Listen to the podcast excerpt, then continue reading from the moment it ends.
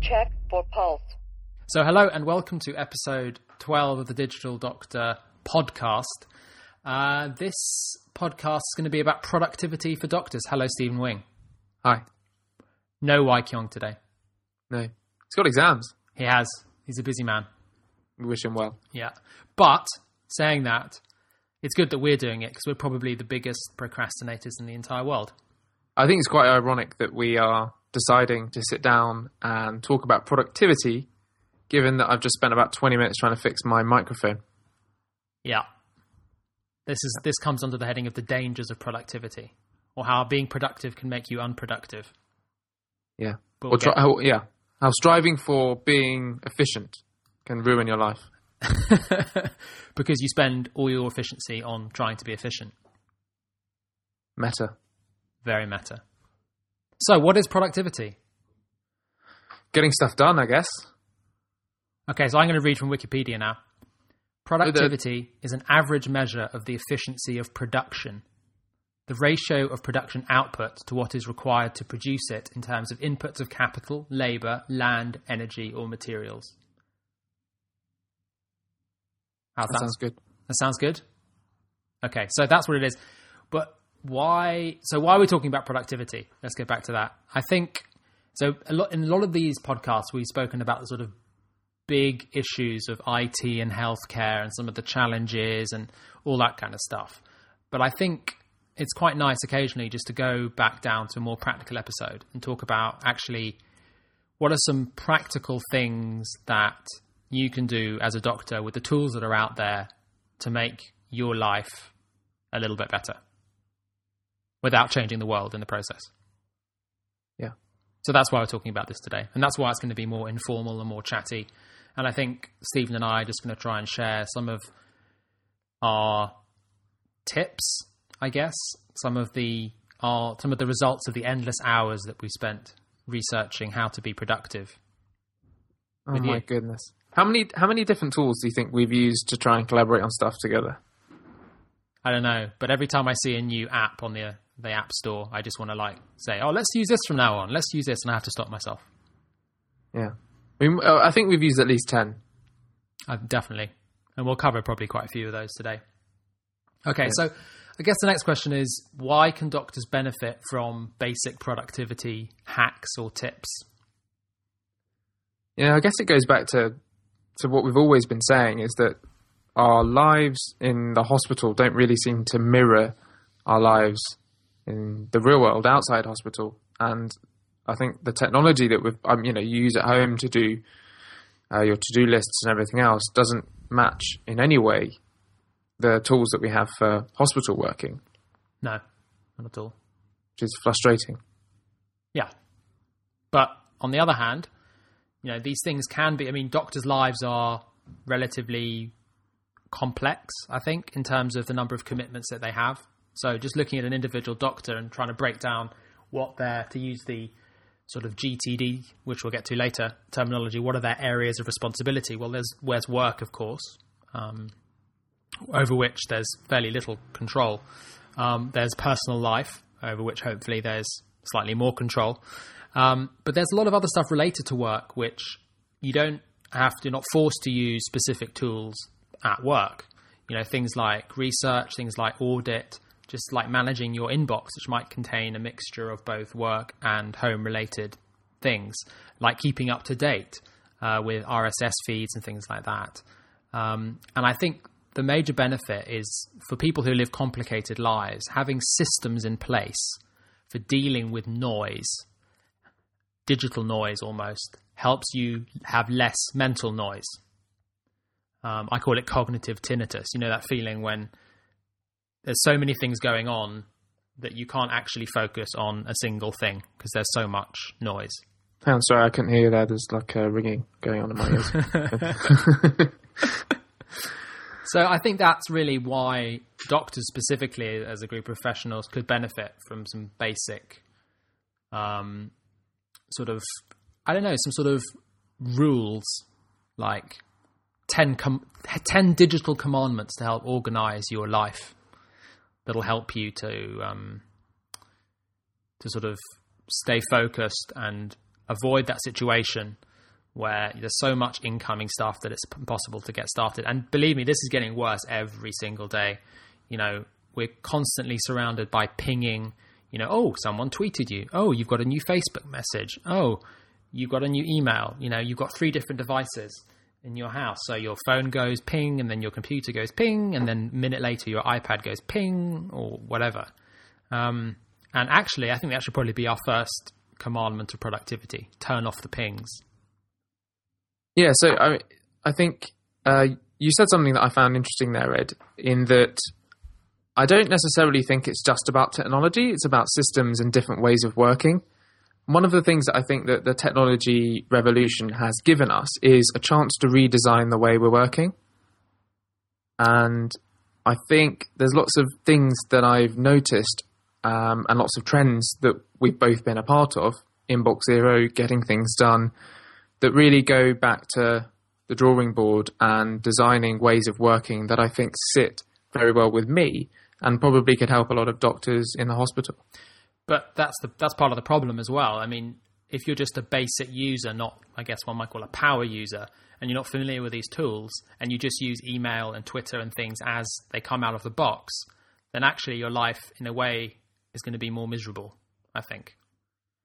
Yeah. There's, have you heard the sort of concept of uh, inboxes or gathering points? Yeah. So, like, um, I suppose the, the real world analogy is that you have a paper inbox or a pigeonhole that people put things in for you to do. And the more of those that you have, be that physical or virtual, um, the more messy things can get. And part of getting organized is going around and minimizing the amount of places that you collect things for you to do. Yeah. So for me, the, the email inbox is, is a big inbox. That's where lots of stuff comes in for me to get uh, to get my attention for me to do. Uh, I also have you know my letterbox at home. I have a pigeonhole at um, at university. I have another pigeonhole at work, and I've got loads of uh, other places where I collect tasks. And we'll talk about some of the tools in, in the ways that I do that. But part of really getting to grips with what your commitments are is going around and making sure that you're aware of everything that you have to do. And if there's, I mean, you've heard the, the t-shirt story, haven't you? No. So where where like um you got a nice clean house and tend like this is what happens with me. I don't know if this happens with normal people, but if my house is clean, it tends to stay that way. Whereas if there's um a spot that was clean and someone put something down like a t-shirt on, on a chair, then someone else will come along and put something on top of that t-shirt, and before you know, you've got a little stack of stuff that you need to deal with. Yeah, so that that's what I think email and Twitter has done. Yeah. Uh, email opened the door, and then Twitter followed, and then Facebook, and well, Facebook first, then Twitter, then you know, don't even get me started on app.net and all the millions of other things. You want that? Um, I am actually, but I haven't used it. You just wanted to reserve the name. No, the process wasn't that complicated. It was just there's this thing, and I have to join it. I'm a victim of the digital age. Um, so I think, yeah, you're right. Having a single place, a trusted place, and we'll get to this later when we talk about GTD, but having a single place to put things, a single inbox almost, that can be used to gather things from other sources is an incredibly useful concept. But let's talk about email. So the best way to be productive with email, of course, Stevan, is to use your email inbox as a to-do list, right? Maybe. Um, I don't think so, though. No, no. certainly, that, that was. certainly not work for me. But um, I So mean, how, how do people do it at the moment? Like, if we, if I went to any most doctors or healthcare professionals working in NHS Mail and I opened their inbox, the first thing that I would get is probably a warning saying that the inbox was full, and you can't send or receive email. Yeah, that's a terrible situation. That I mean, yeah, mailboxes have limits, and and their inbox exceeds the limit, and they can't send or receive anything. I mean, ah, what a nightmare. I guess you just, I mean, that that's someone who hasn't decided why they're keeping the mail. So they've decided first of all that they want to keep the mail in case they need it later, and they haven't deleted it. But actually, they haven't. You know, they can't need all of that stuff, and that stuff is clogging up and getting in the way of new things to do. And the worst thing in the world that you can do is actually use your email inbox to try and find out what you're doing that day. So almost use it like a calendar. So like, oh, I think I had a meeting on, uh, on, you know, this morning. I wasn't quite sure where it was and maybe I should be looking through my email inbox to try and find that email with another thousand Yeah. other emails that I've decided might be important later or might be not, but I've kept them anyway. And now I can't send or receive anything. That's, I guess terrible. going back to your analogy, it's like having a stack of papers, a thousand papers high in your physical in tray. And every time you go to take one item, you have to process all the other items to figure out if the thing that you've taken off the top is important or there's something else that's more important. Yeah. Nightmare. Nightmare. So that gets us on to Inbox Zero. Now, you are a bit of an Inbox Zero guru, aren't you, Stevan? No, it's not working for me anymore. Oh, don't say that. It's no, really, it's not. I've got some problems with it. But I mean, there's lots of even diff- uh, implementations of Inbox Zero. So the idea is that basically you process in your inbox and you try and change emails into verbs. So you you don't have to respond to every email, but you should check every email. And this goes back to, to saving your time. You don't want to be glued to email, checking it, you know, multiple times a day because it's a waste of time. And sometimes you, you might have read an email but not really decided what you're going to do with it. And then you forget to do what you're supposed to do with it because you've checked it and read it, but not actually really put it in a place where you're going to remember that w- what it is you're supposed to do. Yeah. And then you just get lost. And then you end up with a, a thousand emails in your inbox and um, you, you can't see what's important from what's not.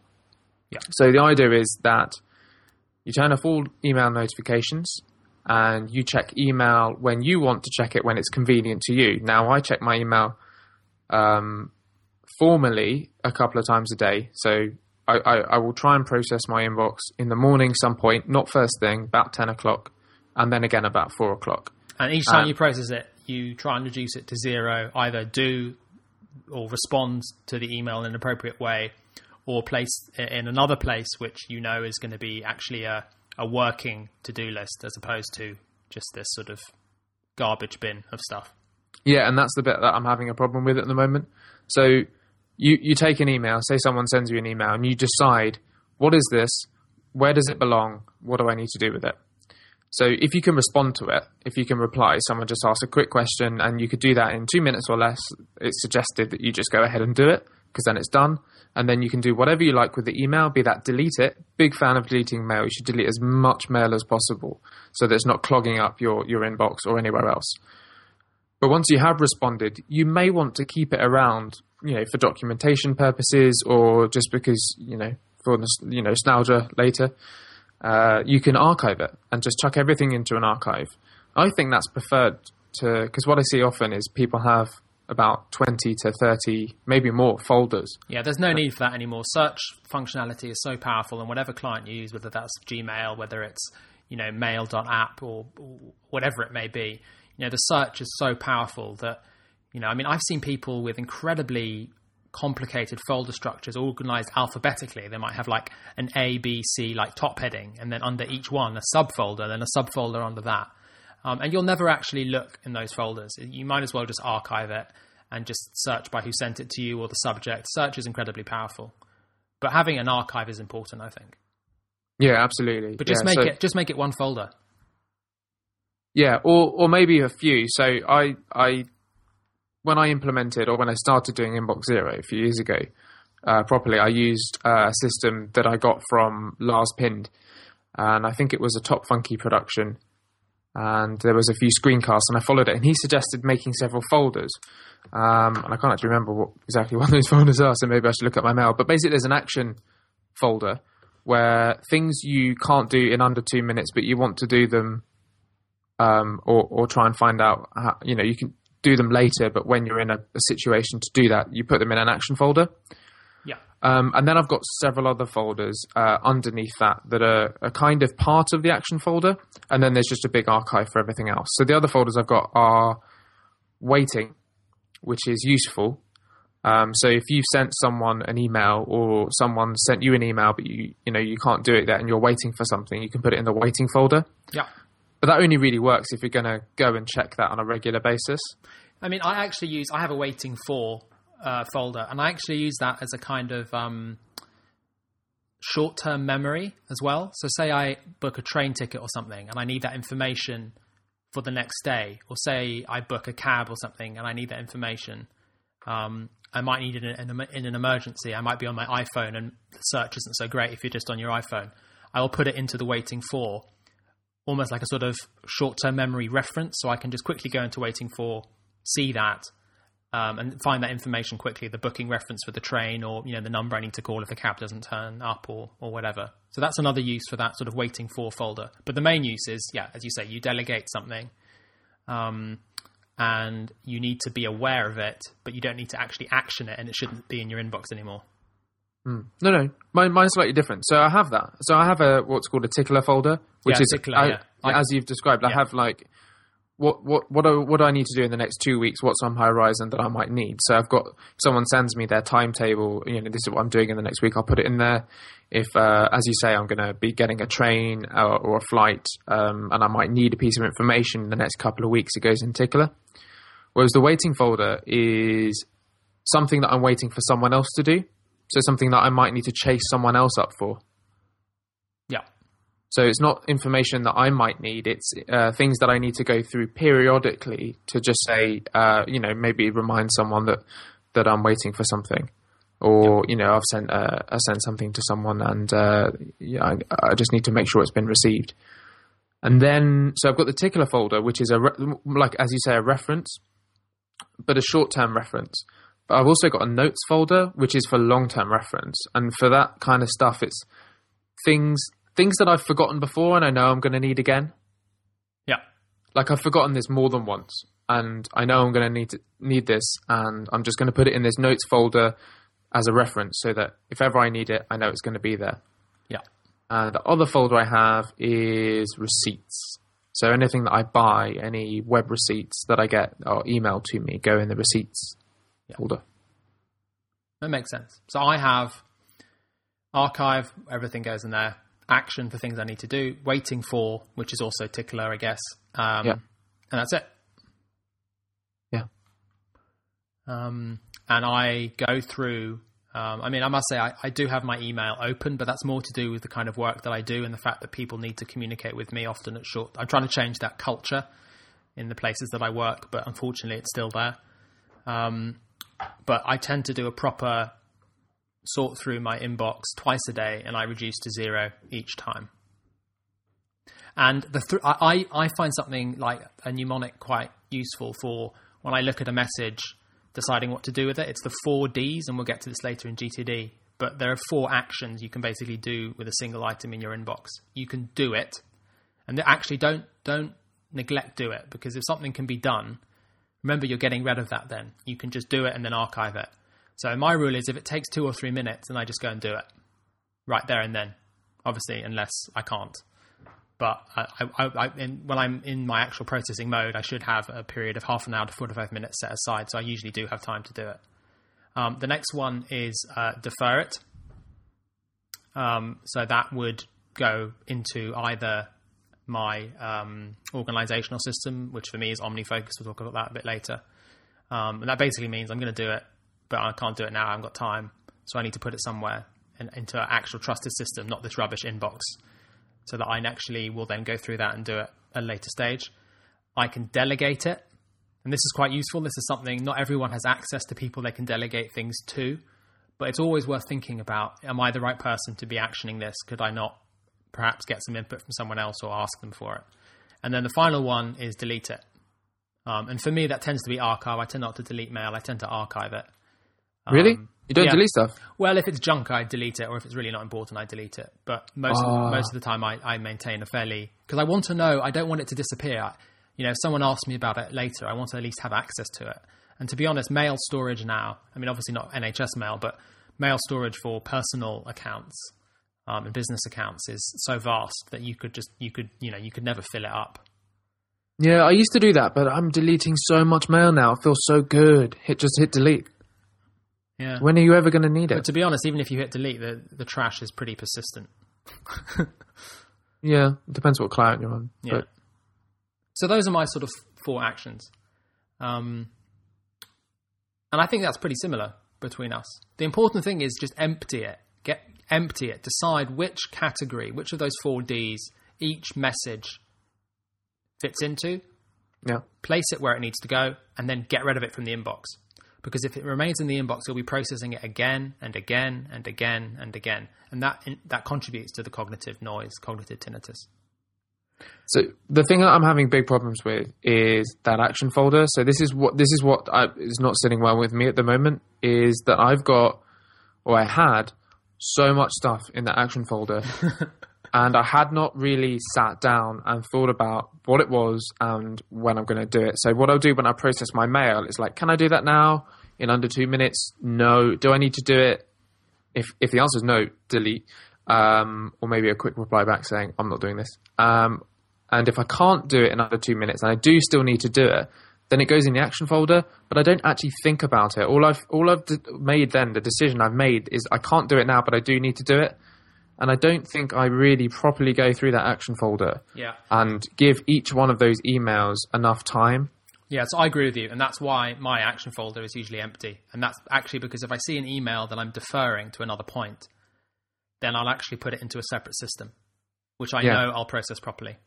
And that's what I'm doing now. So so now the the action folder um, is more just like a holding area, so that that email um, needs to go into once it's in my my to do list or or um, it's actually OmniFocus that I'm using, which I guess we'll come on to. Um, but once it's in my system for getting things done, then I can I can archive it from there on. I feel happy about doing that.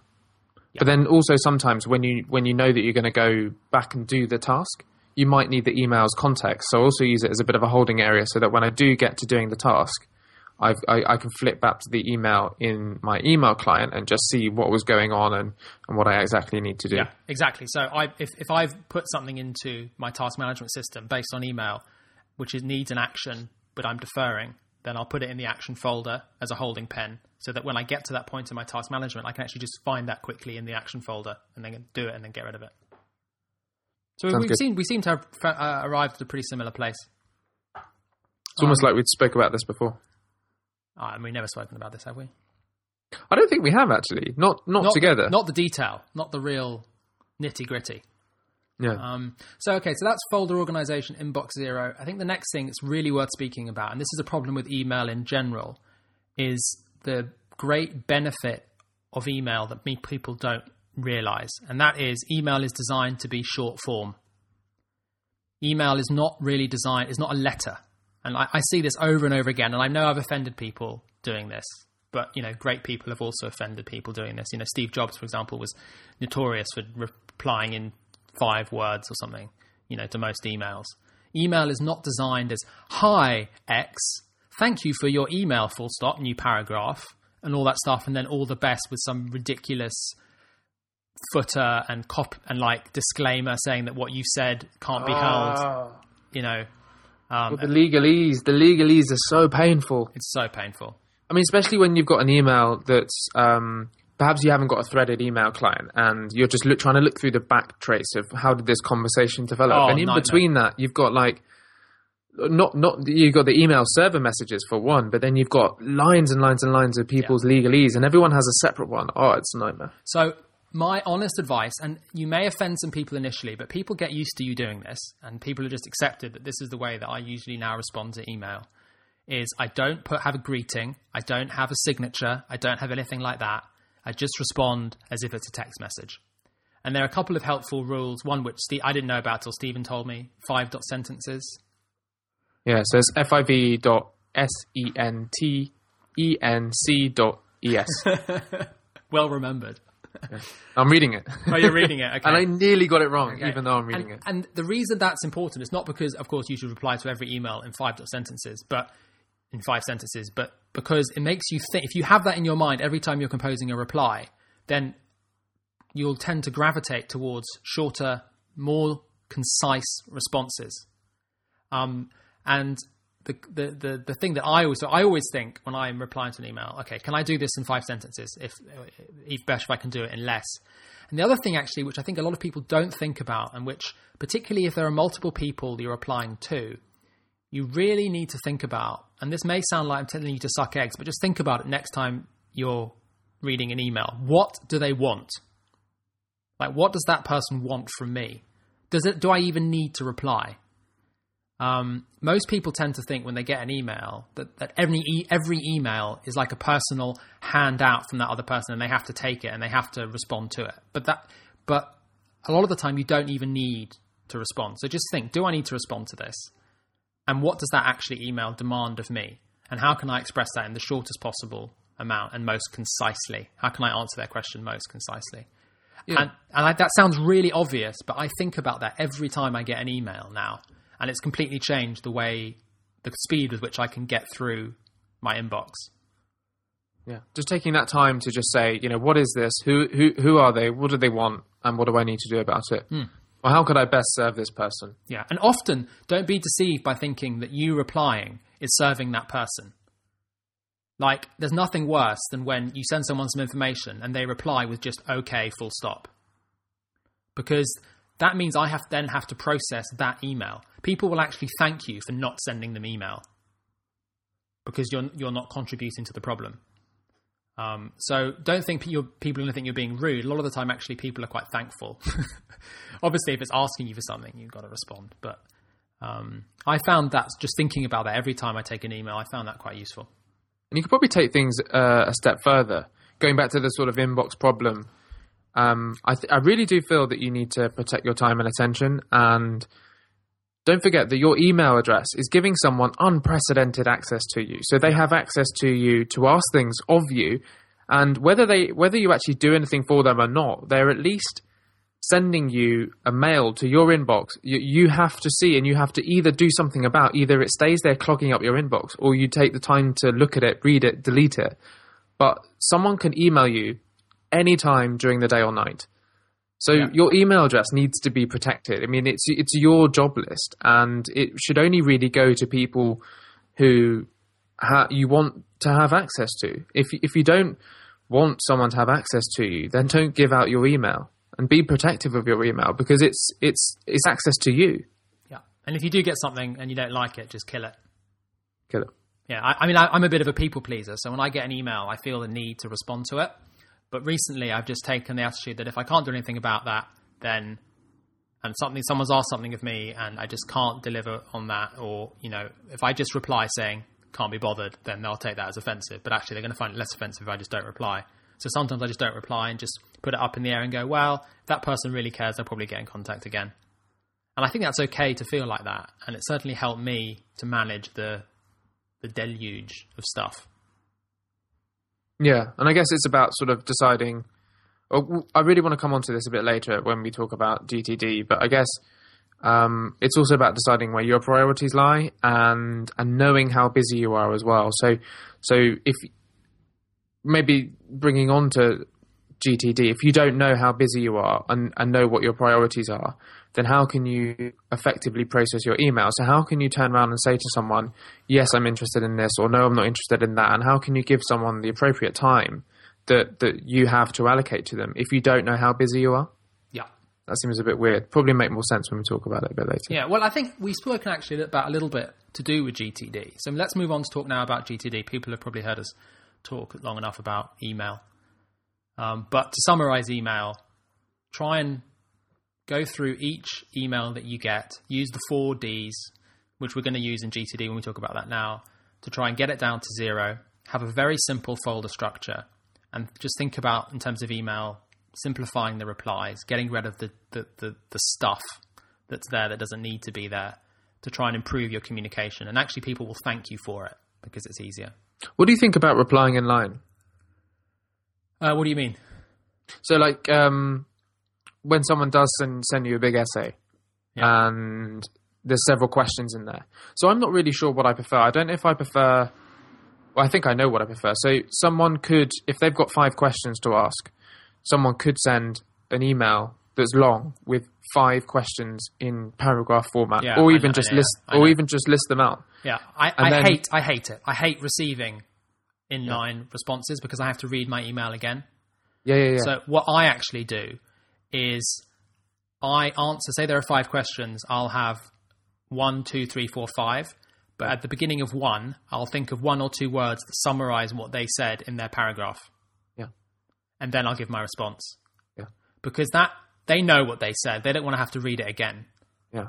Um, so, but giving them that little bit of context for that point actually helps to bring them back to that idea that they had, and then your response. I like the idea of summarizing because um, I guess the problem is that if you do reply in line, you, you may misinterpret what someone said. Hmm. So someone re- when someone's reading it back, the, when the sender reads it back, they read what they wrote and what they were asking, and then they read the reply.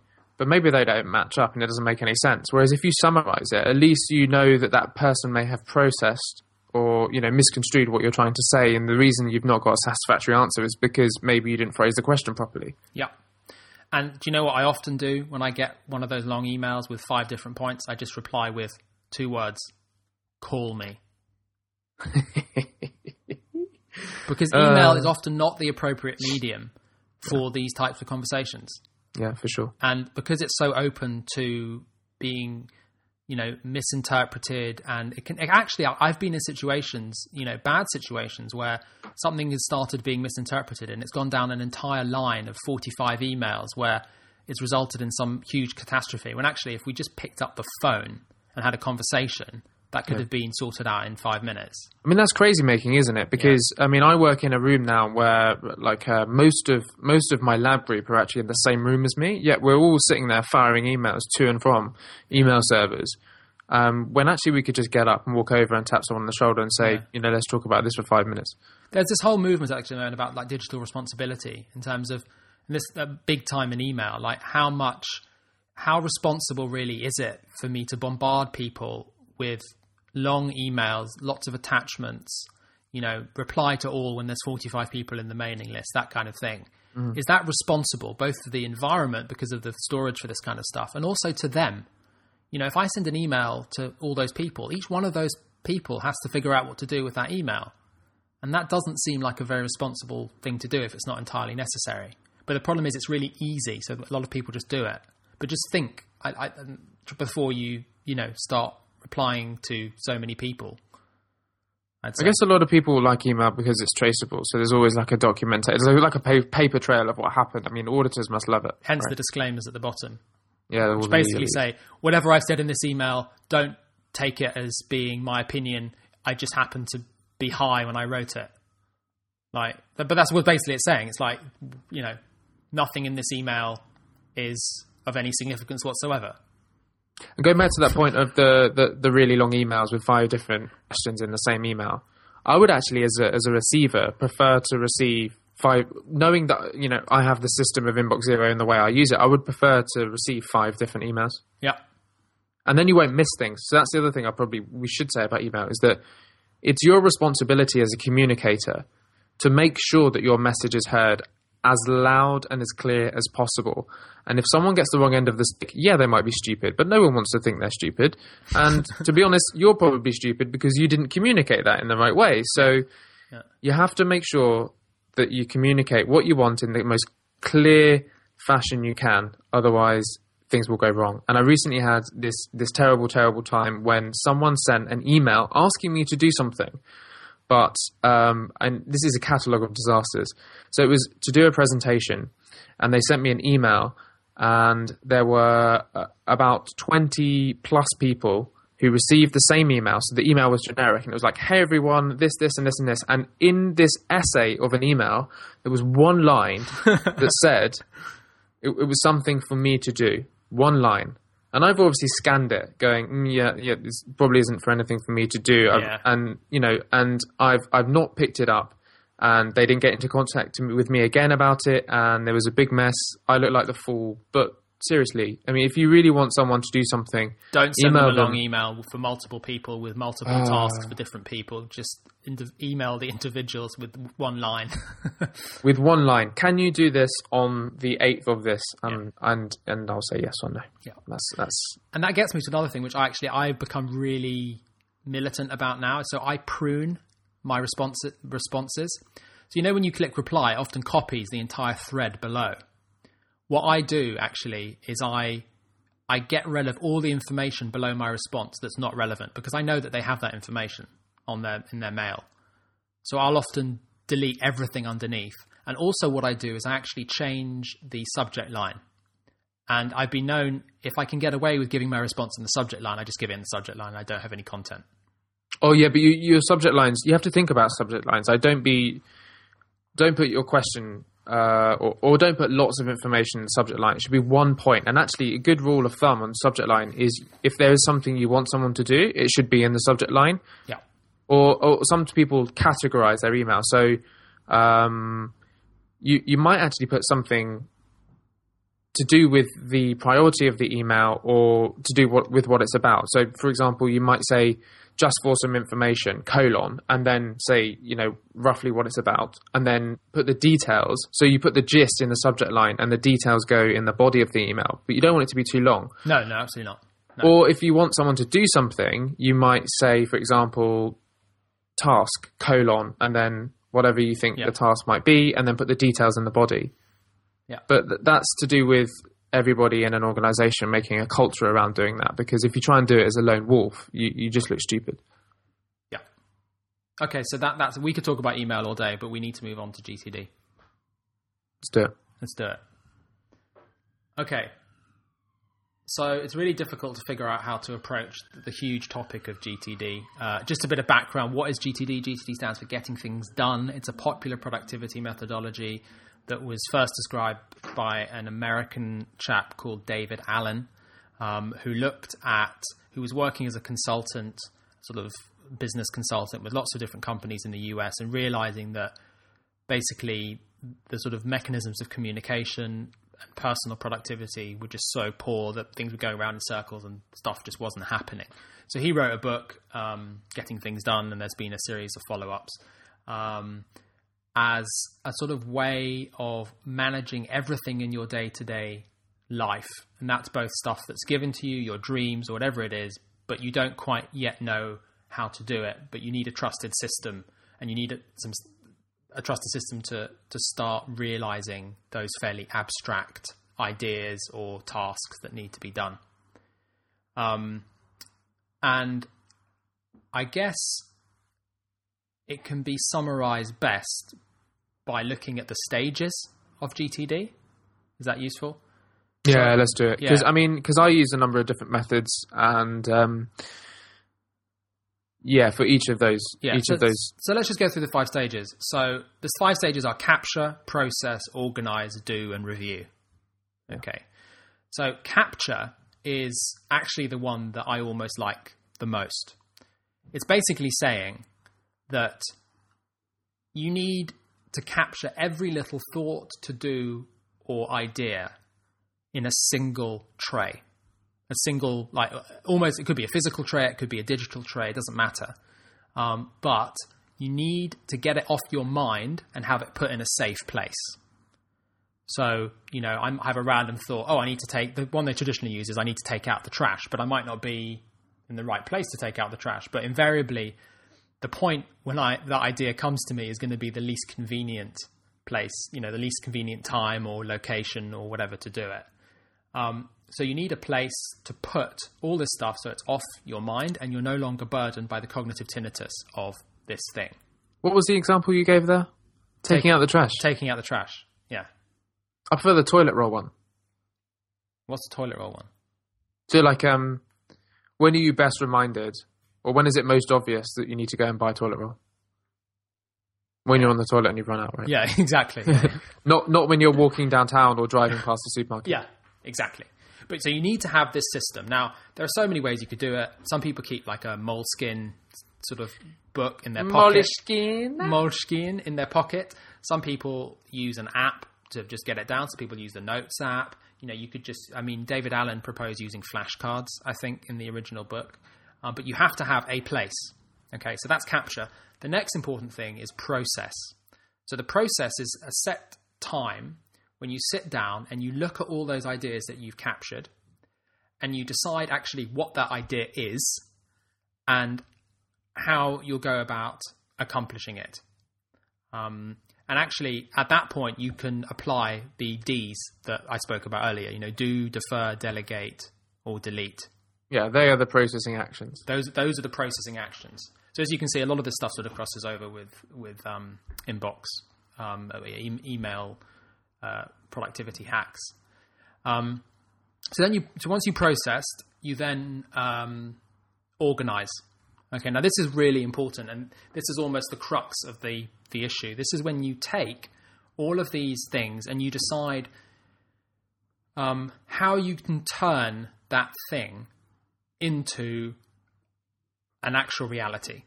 Okay, now often when we write down ideas or things we have to do, that idea or that thing we have to do is often not what one might call a single action. So, say for example, I have this crazy idea right now that I want to learn Japanese.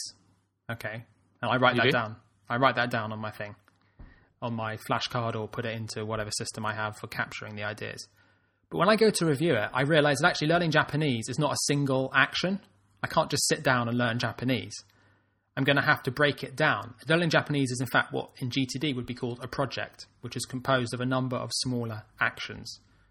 So I'd have to say, okay, so what are the actions in, in f- for that project? Well, I might have to research language schools online. I then might have to call this language school, this language school, and this language school. I then might have to order some books that they recommend online. I then might have to, you know, schedule some time to go to the language school. You know, so as you can see, there could be, you know, a thousand actions potentially. And you don't have to put them all down at once. Often you only need a few, and that will get you started.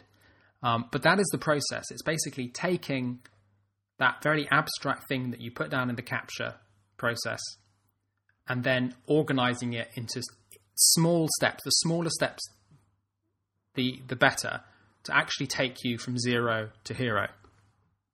Does, that, does that make sense?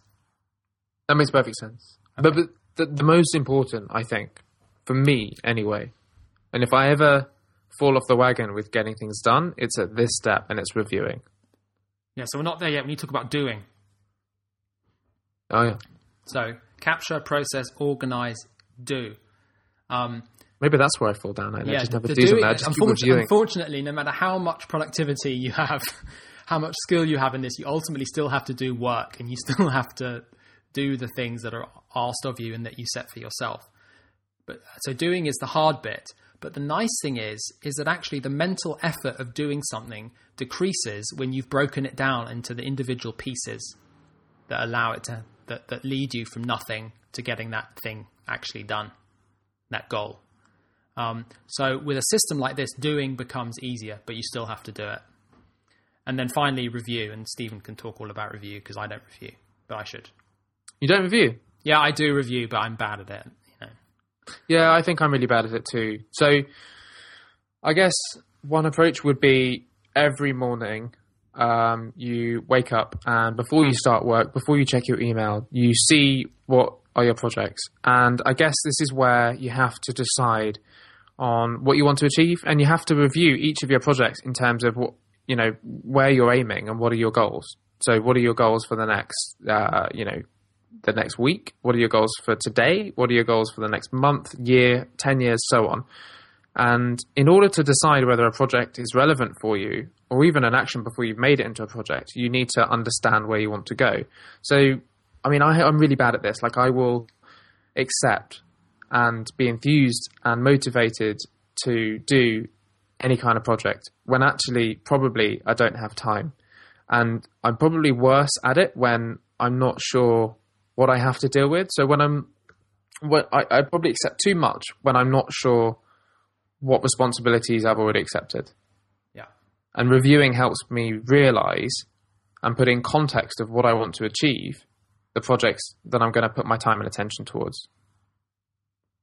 So in the morning, you get up, you have a look at the projects that you've already got, and you've already made like a mental commitment to them because you've got as far as deciding that they're actions you want to do, uh, processing them, organizing them into projects, and putting them in your, you know, your your getting things done system. So if they're there and you're reviewing them, you've already made kind of a mental commitment to them, and often you would have made a commitment to a person as well.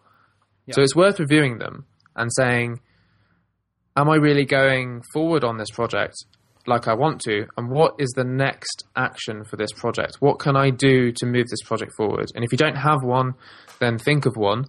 Um, because if you don't have one, then the project's going to stall and it's not going to get done. Yeah. But also, it's a chance to turn around and say, Am I committed to this project anymore? Does it fit in with what I uh, said I would do? Does it fit in with what I want to achieve in the however uh, you know the however near or far future. Yeah. I mean, technically, though, review as it's described in the original, original book is a, a weekly, a, a once a week task that you do that enables you to keep in touch with your project and actions and to make sure that everything is heading in the right direction and to prune your system. Um, and that actually may be where you're going wrong a bit trying to review too much. I actually don't. I was just using that as an example. So I don't actually review it every day. I mean, I think I'm going to try that because what I found is that I am reviewing probably once every 10 days. And um, I'm usually, when I do that, I, I'm not in a place where um, I've really decided what, what I'm going to do. So what, what, what I plan to do in the future is I've got a list of goals and they may be, I mean, in the book they talk about runways and 10,000, 20,000, 30,000 feet views. Yeah. And that's just different levels of your life where you want to consider things. So the runway view is your desk and the 50,000 foot view is your sort of life's purpose.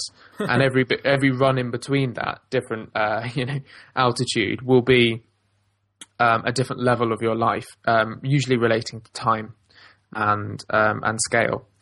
So I think I want to do it more often, and I want to do it in the context of my goals. So I want to get I've got a document with all my goals in, and it contains everything from the runway view. What, what's my goal? What do I really want to achieve today? To what do I really ultimately want to do? and you know that may be in the next year or the next 10 years or even you know before i die Yeah. sounds a bit morbid but only then i think once having reviewed that can i really then assess whether i want to do this or that project Yeah. Yeah. No, I think that's a that's actually a really good way of trying to keep some perspective because one of the problems with the system is that you can overcommit yourself to so many things and then end up doing none of them because you feel so overwhelmed. Um, so I think those are the sorts of stages of the basics, um, the methodology, capture, process, organize, do, review. But one of the really powerful things for me in GTD is this idea of action and context. Or actually, I'm going to say action, context, and start date because those are the key things. So these are the key elements of any single item in the list. Okay. So say you've got a project, learn Japanese, and under that, there might be 10 individual actions that sequentially will take you to the first point of learning Japanese. The problem is, is that you might not always have be it might not be the right time it might not be in the right place um, in other words it might not be the right context for you to do an individual item. So for example if the first item on the list is research japanese schools and that obviously has a context probably of online and you're not online then you can't move forward with that particular item. Um, so once you've got context in place what this enables you to do is to essentially say in the moment, okay, at the moment I am online. I'm going to only look at individual tasks from all of my projects that have the context of being online. So, what that can actually help you to do is, in a way, multitask. You can do items from multiple different projects across multiple different areas of responsibility and globally across all your projects, move each project forward. And that, for me, certainly, um, along with this this this idea of capturing things as they occur to you, is one of the most powerful features of GTD. Absolutely. Like if you've got five phone calls to make, and uh, you know you've taken the time to sit in a quiet room with a phone, and you can just rattle through those five phone calls. I think it's it's it's tremendously yeah. and satisfying. then you've moved perhaps five different projects one step closer to completion. But whilst you're doing that, you must also have with you a method of capturing any tasks or thoughts that come out of that phone call. Yeah. So they can feed back into the projects. Yeah. But bear in mind though, the contexts don't always have to be specific places or locations. So this is something which I've come to fairly recently, and, and there's actually a really good um, video. There's a whole series of videos on, on Vimeo um, produced by the Omni Group, which produced OmniFocus, um, when they had a sort of GTD orgy where they got all these gurus of GTD together and they gave short talks. And one of these talks was about um, actually what contexts mean in our modern, always connected lives. So when David Allen first wrote the book GTD, he had in mind the Filofax because that's how people tended to organize their lives. Um, they didn't have mobile phones in them all the time. They didn't have, you know, all they would have was would basically be a Filofax. Um, but nowadays we're so connected all the time that actually having an email context is pretty useless because you've always got access to your email. So what I actually do is I have a fairly different system of context, which are more about my energy level and, and state of mind at that moment in time. So, for example, my contexts are short dashes, which essentially means something that I can basically do with very minimal energy and that I can get a tick on my list for and I'll feel good about. Um, I've then got something called routines, which again is usually something that I have to do fairly often. It's repeating, um, and I can just tick those off very quickly. I've got things. I've got actually one for calls um, because I think that's quite an important area. I've then got one called full focus, which basically, because I do quite a lot of software development, you tend to need to be in full focus. Distractions aren't great if you're a software developer. You need to be in full focus mode. So anything to do with software development, you know, say I'm I've had my lunch and I'm sitting down to do some work for the afternoon, I'll just only look at the actions that are in the full focus context and see those things that I need to really concentrate on from that point of view. And then I have some interesting ones as well. One called thinking, which is just I try and set um, some time aside every day where I just for half an hour focus on the thinking category. Now, often yeah, that's that might be, for example, you know, preparing a mind map for a presentation I've got to give, or preparing a mind map of a bit of software that I've had in my mind, or something like that. Um, and then the last one is one I call brain dead, which is basically something that can be done with zero energy, um, but can still actually move me that bit closer. Um, so that's that's another way of sort of organizing your context. So it's not just like location or technology that you have available at that particular point. Yeah, I've got some. I've got some additional uh, different ones. So I've got uh, a uh, something to Google. So if I want to look something up, um, I've got a context for that, yeah, that's and that's not necessarily online. So, for example, if I'm waiting, I'm, I'm sort of waiting for someone, and I've got, you know, they say, oh, "I'll be five minutes," and I've got five minutes, but in that time, that five minutes may be wasted. But if I can immediately go to my lookup list, I could probably Google one, maybe two items, and just read the Wikipedia page or you know a, a page on Google about it. So I think that's quite useful.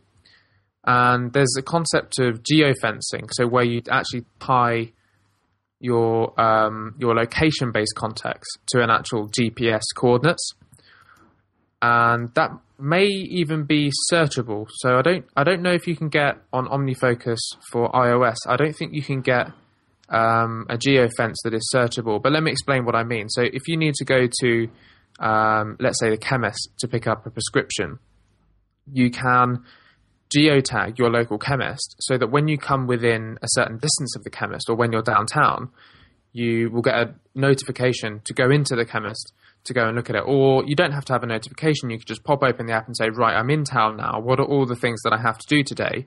And it knows where you are by GPS and gives you a list of things that you're supposed to do in that location, which is incredibly useful. Yeah, which actually the Reminders app, the, the app that comes on every iPhone, iPad, and you know on the Mac, is great at that, and you can set you can geofence on that, and it will pop up a reminder. Yeah, that's amazing. And can you search on that the reminders app or not? I'm not sure. I had this crazy idea of shifting just to using the reminders app, but it didn't work. Um, so I know that um, in OmniFocus you can search. So you can say supermarket, yeah, and it will do a Google search on supermarkets and work out where the nearest supermarkets are and then it will um, give you the tasks displayed for for where you are in terms of the supermarket. But I don't think it will actually give you a notification based on that because I don't think it can search when the app's not running. So yeah. maybe that's why. Okay, so let, us move on now. To that, those are the sort of basics of GTD and why you want to use it. Shall we talk about some apps now? We could do, although I'd like to maybe just say why why anyone would bother doing this. And okay. I think we've sp- we've spoke about the um, the paper list before. That was one of our podcast episodes, and I think a task manager like this is is absolutely uh, astounding for being able to get things done in the hospital. Because think about it. So you've got a patient, Mister uh, BS, let's say, and he's got a pneumonia. And there were a number of items that you need to do for that guy. So you need to modify his drug ch- drug chart but actually the drug chart's in pharmacy. You need to, when you have the X-ray meeting on Thursday, you need to discuss his X-ray and decide whether you need to do a CT scan. The, you also need to be able to uh, get some of his discharge summary prepared so that when he goes home, uh, things aren't delayed, and you need to call the social worker. Now, there are loads of different things, but they're all in different places. So, for example, you might want to to have context, and and that's I mean that's just one patient. Imagine having twenty patients on your list and having similar tasks that can only be done when you've got certain tools or in a certain place. It's it's a bit of a a, a task and a challenge to manage that when you've got everything squashed in the side of a margin on a paper list. Yep. And if you want to see that in action, check out the House Officer app. so the idea being is that you have specific context for things. So like I can only really update this guy's drug chart when I'm with his drug chart. Yeah. And that's probably going to be on the ward. Yeah. So your context will be ward and then you could list that task un- underneath underneath it. Say you've got four patients and you need to discuss four patients in the X-ray meeting. The other context could be discuss with radiologist in X-ray meeting on Thursday. That would be a specific context. So radiology meeting would be a context. Yeah. So that when you go to that radiology meeting, you don't need to thumb through three pages of lists and try and find all the tasks uh, and and and be in danger of missing one. You can just open up your context and say, "Well, I'm in the radiology meeting right now. What tasks do I need to do? Who do I need to discuss?" And it's all there. And that that's the great advantage of having this kind of database is it's it you can apply all these filters, you know, show me all the tasks that you know are currently outstanding that I can get done in this context of the X-ray meeting for all of my different patients, and you can just have that in a second. So how do how do you manage priorities? Because I mean, the usual task managers that you see have got low, medium, high priority. Yeah. So I use start dates for priority. Yeah. So when I start dates are really great in a, in, in in and I'm pretty sure that most well I'd say some um, task management systems OmniFocus certainly has it, but um, start dates allow you to remove something from your view, but know that it's going to come back at a date that you set. So you can say for this action, I can't do that right now. I don't I don't have the energy, I haven't got the resources available, but I do want to see it in a week. So set the start date to 1 week from now and it'll only appear again in my list in a week. And that's actually a really powerful way of trying to when you look in the morning at all the things that, you know, theoretically you could do that day, you can just go through them really quickly and put them, you know, say, no, one week, I'll look at that again tomorrow, one week, one week. You want to be a little bit careful with that because you can end up doing it with everything because you don't want to do anything at all. You don't want to do that do bit of the, uh, of the process. But I find actually start dates are a really good way. Other people use flags, for example. Some people have a another like semi context, which is high, medium, or low priority. But I haven't found. I've tried those. I haven't found them particularly useful. Yeah, I guess the problem that I have with start dates is I think that breeds procrastination because procrastination in my mind is always, should I do this now? Mm, I'll do it later. And exactly, you described that process. Like, do I have the energy to do this now? Well, no, probably not. I'll delay it. And I could just see myself if I did that. But just there's more to it than that stuff. because every time you look at that item, you'll automatically not just take into account your energy. You'll take into account, okay, has that got a deadline on it? You know, and if that if that's the case, then okay, I haven't got the energy now, but I do need to make sure that I, do, I look at it again, knowing there's a deadline tomorrow or the next day. Um, but it's not lost. It's not Yeah. lost in my mind. It it will come back, and I will see it again. Um, so you're right. I think there's a bit of a double edged sword, but the system fails. I think if you don't have something like this because you get overwhelmed. And what do you put in in your uh, task manager? So what do you put in OmniFocus? Because some people say that you should limit everything in OmniFocus to what you're going to plan to do or commit to in the next two weeks. Yeah, well, I don't micromanage every second of my life. So for me, taking out the trash is a single item, not a project of standing up from my desk, walking to the trash can, opening the trash can. You know, nothing as as micromanagerial as that. Make sure the bin's not leaked on the floor. Yeah. Make sure the cat's not licking the leak that came Yeah. from the bin. I mean, you you could really get into some serious, uh, a, uh, serious, um, serious. Uh, what's the word I'm looking for? Show me all the Psychiatric blueprints. disorder, Show me the blueprints. obsessive Show me compulsive. the blueprints. Show me the blueprints. Show Yeah. me the blueprints. you can really get into that if you're not careful. But on the other hand, you need to have a system where everything that's important to you, it's there. You need to have that trusted system. So Yeah, if, okay. if if you're fragmented, then you won't trust the system and you won't use it. Okay, get this. So this is what I'm doing now. So this is why I want to review every single day. So um, I don't have a priority, but I review everything, and I, I literally throw everything in OmniFocus. Um, all my tasks, everything, ubiquitous capture, it's all in there. I organize it to projects, and when I review it, I have to be ruthless. So I either say, I am going to do this, I'm going to make a commitment to this, or I say, look, this is so busy, I, I, I don't think I'm going to be able to get to this, and then it just, I cut it, and it's never in OmniFocus again. I do have a running text file that I keep projects that I might do later in. So I may put it in there, or even in OmniFocus, I've got a little project for things that I might want to consider doing later. Yeah. But I'm really not going to get to it now. So I review absolutely everything, and then I take that, all of the tasks on that list, and I decide what am I going to do today. And I have another task manager. Oh my So- god! Yeah, so this is a bit weird. I've done this in the last maybe month, and it's working quite well. So I have a. Um, have you heard of Due app? It's a Mac iOS app. Yeah. So I use Due, um, and I primarily bought that because doing research, you need, and, and in the lab, you need kind of timers that do, you know, for different things. So I need to start five different timers at once, and it was really, really, really good for that. But also, I started using it as a task manager. So I look and I do my review, and then I say, right, what am I going to get done today? and the tasks that I want to achieve today, which I've selected based on my goals and my review, uh, go into Due, and then I just work through Due, and then at the end of the day, I'll almost do like another review of OmniFocus to see uh, and Due and see, you know, what I had time to do, what I didn't have time to do, and, and uh, I recycle some tasks if I need to. Yeah, that's a good system. But I'm Mm-hmm. not going to try it out. It's a bit messy. I don't need any more productivity tools in my life. So anyway, talking about productivity tools, let's talk about the different ones that are available, what we would recommend, what the costs of these things are, um, because they often do have a cost.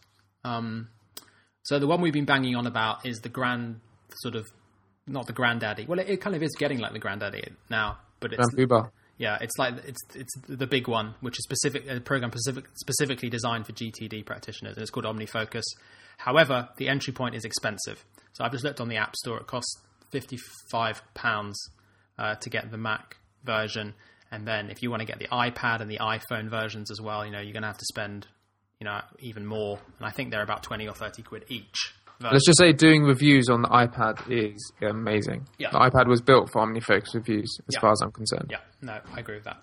So that's OmniFocus. What other things are good? So often people, um, a lot of people came up to me after the Digital Doctor conference, for example, when I gave a talk on on GTD, and they said, "Well, you know, it's quite. I'm not really sure that, you know, this is really for me, but I want to give it a go, but I don't want to spend sixty quid plus in order to just give it a go. So, are there any other thing, uh, any other things out there? Um, and one of those things is called Things um, and which is a, a simpler. The learning curve for the app is is less. Uh, it's cheaper. It costs thirty five pounds on the App Store. Uh, it actually looks nicer, so it's got a nice sort of graphical user interface that will make you feel warm and fuzzy every time you open it and tick off a, a to do item. Um, and it's got fantastic sync as well. So it syncs. You know, if you get the iPad and the iPhone version, it syncs really, really well across all of those. Um, so those are the sort of the big ones from you know that I recommend to people. But there are lots and lots of others. I mean, if you just look at the productivity section on the App Store or the uh, you know on, on on Mac, iPhone, or iPad, you'll see hundreds, thousands, tens of thousands of things. Um, and one of the dangers is almost you know flipping between different applications, thinking that oh this is the application for me and this is what they rely on. This is the application. This is going to be the one. You know? Yeah, do, don't go and buy OmniFocus just because we both use it. yeah. I wouldn't do that. Yeah. What do they? There must be a term for that. Flipping between and procrastinating with your uh, your productivity tools. um, procrastinate, procrastination promiscuity disorder, yeah, that's good. PPD. PPD, something like that. Bit like GTD, PPD. um, but there are other things out there. Lots of like web-based tools that you can use. I mean, really simple um, stuff. And one that a lot of people swear by is something called Remember the Milk, which um, has. I think they do have iPhone stuff, but that's based on sort of Google technology. So, and I think you can get it online in a web interface for free. Um, a lot of people really like that. actually, you know, you can implement a fairly basic GTD system just using the apps that come with. Um, I'm not sure. I think Android has a to do thing built in. I'm not sure, but uh, iPhone certainly has the Reminders app, which is quite powerful, as we spoke about earlier. It's certainly got the geofencing stuff in it. But you can set up a system whereby you assign context to things and stuff like that, and search through context, search by context, and it will filter that kind of thing. Um, so that works quite nicely. Stevan, do you use anything else? I don't, but um, David Allen actually originally conceived this to be a paper system because I think it was it preceded the the sort of app explosion, if you like. And um, and I know a couple of people who do use a paper system. I know a couple of people that use Evernote um, Yeah. to, as a GTD system. I've got no idea how that would work, but if you read the book quite carefully, uh, David Allen's book, I think uh, you might be able to work something out. If you Google GTD apps, um, top three links quite handy. So I've been playing on nine while you were talking, Ed. uh, not not not that you were talking for very long, but there's um, so the second app da- uh, second web page down on that Google uh, as of April 2013 uh, is mac.appstorm.net slash tag slash GTD. And uh, there's a little poll. So I just did a poll and it says, What are you using? Are you using OmniFocus things or something else? And I hit OmniFocus. 25 quarter people use OmniFocus, 30% use things, and 30% use something else. And then 12% uh, says nothing else. I don't use a GTD app or to do list. Well, then why did you go to that page? and Because why, they're why are you thinking about, they're procrastinating about GTD. yeah, okay, they haven't let, yet taken the plunge into the cold pool. Uh, another one of those links is uh, uh, on from Lifehacker. So five best GTD applications, and um, remember the milk is there. Microsoft Outlook. Uh, I would never recommend that from anyone, but um, Actually, there is a plugin for Microsoft Outlook that does GTD. yeah, there's a few things there. But there's a really good site. Uh, it's priacta.com. And they've got this interactive GTD software chooser. So the first question you go through on their little algorithm is, what computer do you use for work? Okay, so well, I use a Mac. Are you having trouble focusing on the right task at the right time? Absolutely. um, are you having difficulty balancing life areas, work versus family versus personal, etc.? Um, Are you, Stevan? Are you really? Do you want to talk about it? uh, no, I'll get into trouble. So you say, y- yes, give me balance. That sounds good. Balance the force. How much email do you get a day? Um, and it goes from almost none, 0 to 10, to I'm drowning 50 plus. I'm going to hit 50 plus because that's typical. Um, and a lot of those are actually junk, but let's, let's just say that. Which company, team, or communication features would be helpful? Easy delegation, automatic follow up, blah, blah, blah, blah. So I'm going to say I don't really collaborate with anyone else in terms of like my day to day work. So I don't really want any of those things. So I'm going to leave it. Uh, how much time do you spend traveling, working? Well, not, not far. Not not very. I'll say one to three hours a week, even though I'll probably do more than that. Um, and I have an iPhone. It's asking about devices: iPhone, iPad.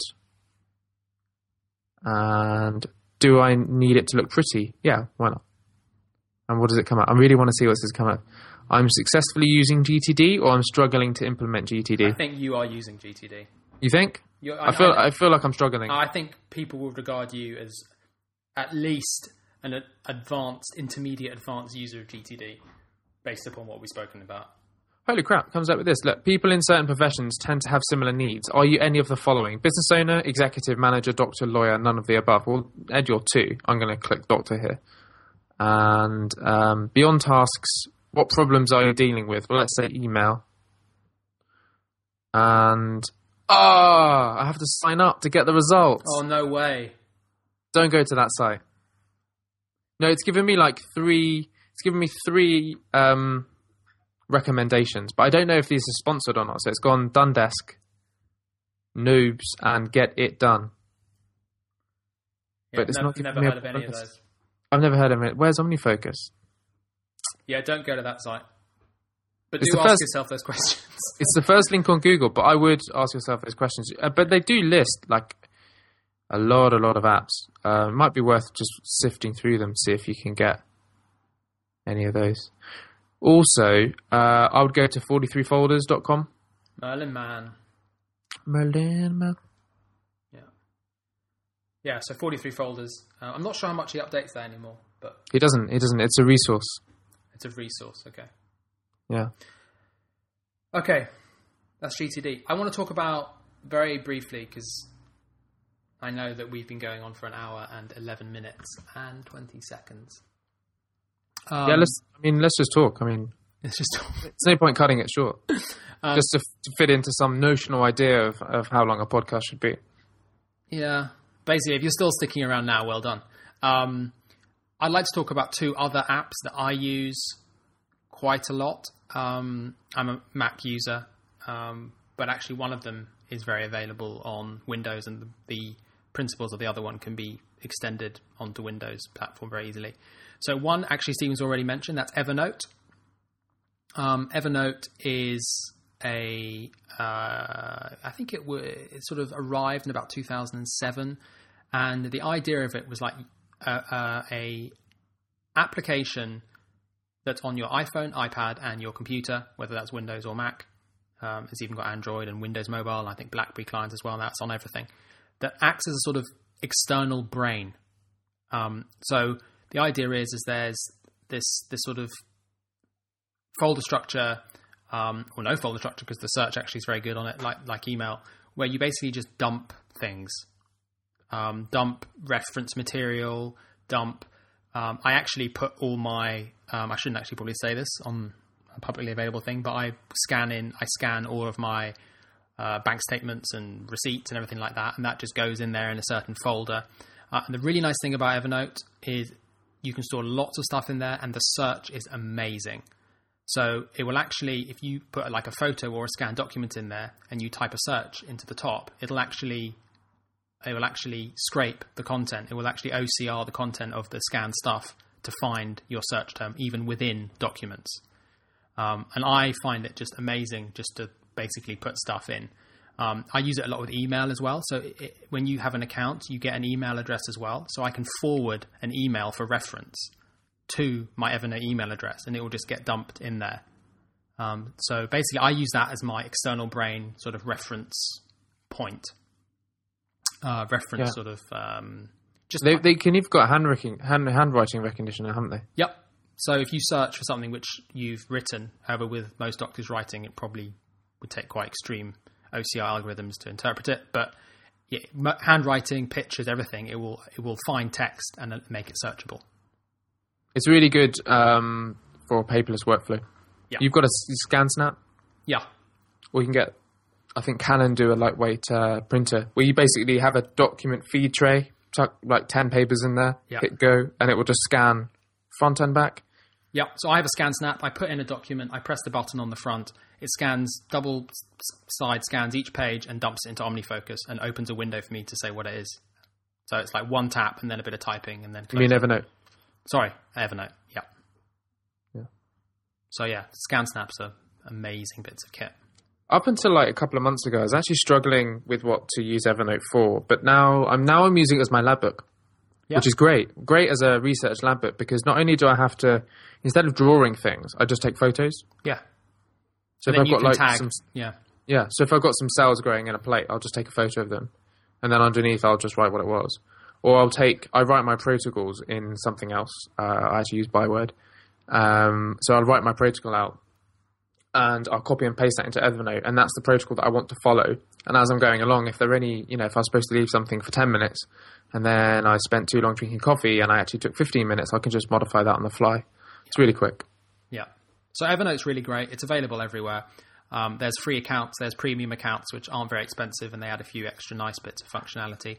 Um, actually, you can use Evernote for working in teams as well. You can have shared folders and stuff like that, which is quite good. I don't, I do some collaborative work, but like Stevan, not too much. So I don't use that a lot, but that's a new feature they've added. So do check that out.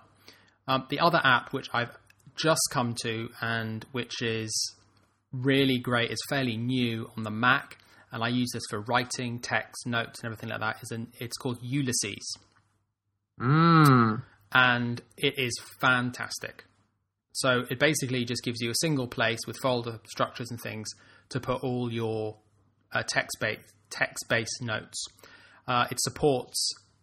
It looks beautiful. It supports Markdown by default. If you don't know about Markdown, you should definitely look it up. I don't think we've got time to explain it. Stevan's done a fantastic podcast on Markdown, um, which is available on YouTube. We'll put it in the show notes. Yeah, it's on YouTube. Yeah. On, on the basics of Markdown and why you should use it. There's also a great iBook that just come out by David Sparks, who is one of the hosts of the Mac Power Users.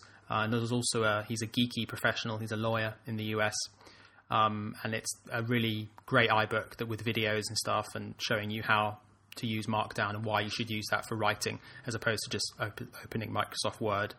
Um, so do check out Ulysses. I could talk for probably another hour on why I love Ulysses. And, and uh, and the plain text revolution. Maybe we should talk about plain text because um, I've got a lot of things to say on that. Actually, I really let's do an episode on plain text and CSV.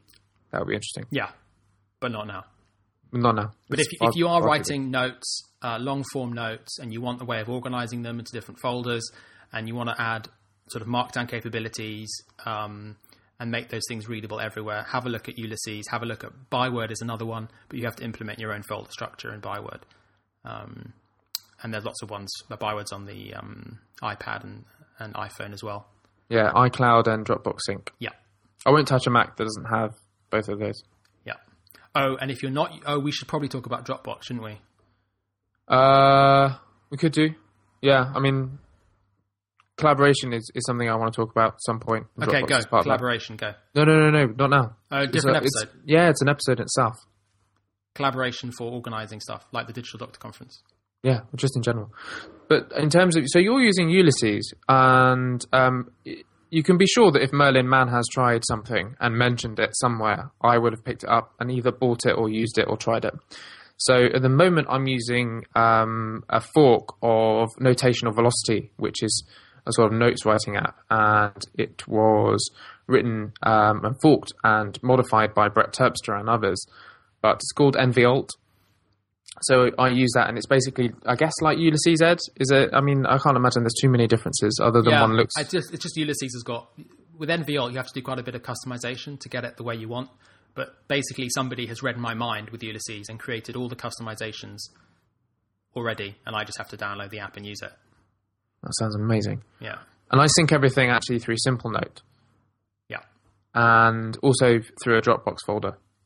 Do you do that? Um, no, I think Ulysses just I think it syncs to iCloud, and I back it up on Dropbox. Yeah. To be honest, any most long form writing that I do and I put in Ulysses, I'm sitting at my computer. I'm sitting at my computer most of the time, to be honest. So I don't really have a lot of need for sync. Comfy chair. back up. Yeah. Um. So yeah, check that out. I don't know whether they have a. I always feel that we talk about apps and we don't tell people enough about them. Um, like how much they cost, what platforms they're available for. That's all stuff you can. I mean, that's that kind of stuff's going to change, isn't it? And that stuff you can find out on the web. I mean, it's not. It's not hard to. If if people listening can't uh, type that into Google, then um, I fear. I fear for humanity. So Ulysses costs forty dollars, um, and it is just fantastic. I mean, look at that. If you just Google Ulysses, it's actually Ulysses three, uh, and just look at the website, you'll basically want to buy it immediately. If you're anything like me, It looks like a Mac app. yeah, it does. Definitely looks like a Mac app. It's nice. It's very nice. I like it. I'm almost. I'm almost purchasing it. I'm going to have And to. yeah, I, play- I, I close down. think you're going to have to control yourself. I'm not. I, I'm already set up with Notational Velocity Alt, which is free. So uh, if you want to try this, then then I'll go for Yeah, go for nvALT. Yeah, but Stevan, you can drag and drop from nvALT straight into Ulysses. Uh, what about Markdown Preview? Yeah, it integrates with Marked. Okay. So you can preview in Marked. Okay. You're not helping me here. I know, but you should buy it. It's very good. It's twenty seven ninety nine. Bargain. It'll Hmm. change your life. You see, what people are now understanding is the process that we go through when we have to deal with these new tools and the horror. Yeah, I'm not going to buy it. No, don't buy it. Decided. It's a waste of time. Yeah. because then I'll spend like the next like hour or two getting all of my notes out, making sure they sync properly, customizing the layout of Ulysses if you could do that, Yeah, and then managing change- my receipts from the Apple yeah, uh, store. exactly. The, the having to file those in Evernote and then put them in your accounts application, and you'll want to change the color scheme on Ulysses, and you'll be downloading custom color schemes and trying to install them. Yeah, yeah, And I'll be googling how to do specific things. yeah. You know, you know where this leads. Yeah. So I think that actually leads us really nicely onto the very last thing you'll be pleased to hear in this podcast, which is some of the dangers of productivity. So I think we probably covered this just through our conversation. You can probably realize that once you get into this stuff, you can really deceive yourself that just implementing a new system or implementing a new tool or using a new thing is going to somehow get your work done. And in fact, it gives you an endorphin. It gives you like a sort of um, preemptive endorphin for having completed your task by using a new system. Because you, you, it almost feels like you know a new slate. Like this is going to be the this is going to be the way. Um, and I think we should all try and remember with all this stuff that you know ultimately you just need to get stuff done. You just need, well you just need to do it, don't you? You, You figure out just what to need to do do and just need to do it. Yeah, you do just need to do it. But this is about doing things smarter. Um, and I think probably one of the biggest dangers for me um, is actually one of the benefits. So um, the calendar is very important for me. And with email, I don't have to think about doing email and I don't have to remember what's in my inbox because I've got the system. And you do have to trust the system. And if you don't trust the system implicitly, it's not going to work. So you have to trust that if something is in your email inbox, that it's going to get looked at, it's going to get pro- processed in the right way, and if it, something needs to be done, it's going to get done, or it's going to find its way into your task manager, Yeah. which again needs to be another trusted system where you collect all the things that you need to do, and you know you have to know and you have to trust that you're going to look at them responsibly, and you're going to be able to go through those things and in a logical manner. And the calendar is very important as well. So if there are tasks that are time bound, like for example, if someone emails me a timetable that I need to go through, that might be a task. Like find out on the rota where I'm working and put those things on the calendar. And I have to trust at some point that I'll do that. And I've got to the point where I do trust it. I do trust that if someone emails me a rota, I, that I will eventually process it in my email, put that task in my task manager to actually go and look at my calendar and manage swaps and things And I trust it so implicitly that I never know what I'm doing anymore. And it infuriates people. So if someone says, Can you do this tomorrow or Thursday? I have to get my phone out because I really have none of that information in my head anymore. It's all in apps because I trust it so implicitly. I just don't need to remember it. And that's one of the beauties is that it frees my mind up to do other things. But it also is quite quite a problem because I, I never really have it in my head and it can get a bit annoying for other people. I have been caught out once or twice, and especially if you let something, because you trust the system, if something goes wrong with the system or something slips, which which can happen, because you at one level do trust the system, but if you fall off the wagon and don't do things as you're supposed to, things get missed, and then you end up making a mess. Yeah, so you have to either go for it or not use it. Because if I think your brain will work better than a non-functioning GTD system.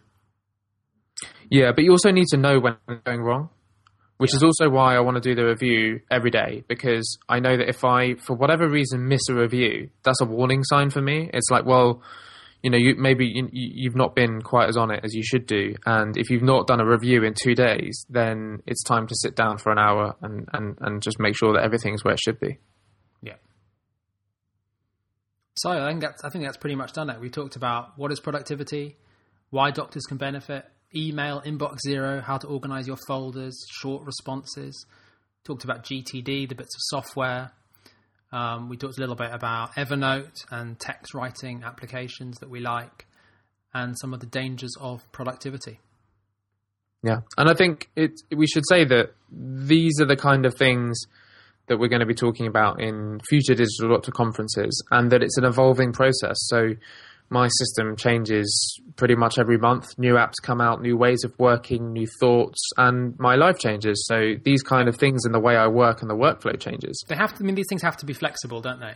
Um, Yeah. But some of the great advantages of the better tools is how flexible they are to allow you to change the way that you work. And and it's not just finding one system and sticking to it. You have all these systems have to be constantly evolving to suit your working life. So that even if you, you have a particular application, you will probably use it in an entirely different way to someone else. Yeah. And part of the, the beauty of all of this is that at the moment, things or the workflows in hospitals are so terrible and some of these workflows that have been in the tech community are maturing, it's hoped that we'll be able to learn some lessons from that and bring these workflows into the hospital workplace. And I think when that happens, you're going to see an increase in productivity, better patient care, safer patient care, and I think uh, everyone will, will benefit. Absolutely. So it's been an hour and 26 minutes. It's been fun. Um, we'll put all the show notes, uh, all the links and things to. Um, Stevan's in charge of the show notes, so uh, he'll put Oh, you no! I wish you'd told me beforehand. I would have taken some notes as we go along. In Ulysses. In the yeah, in the in the app that I've just bought. I haven't bought it. I haven't bought it. I'm not going to buy it. Yeah, yeah, right, whatever. I'm not going to Um, buy it. okay, so uh, thanks, Stevan, for Thank you, Ed. Yeah, and uh, we'll see you again in the next episode.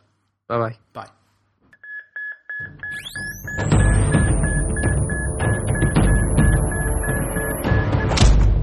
Check for pulse.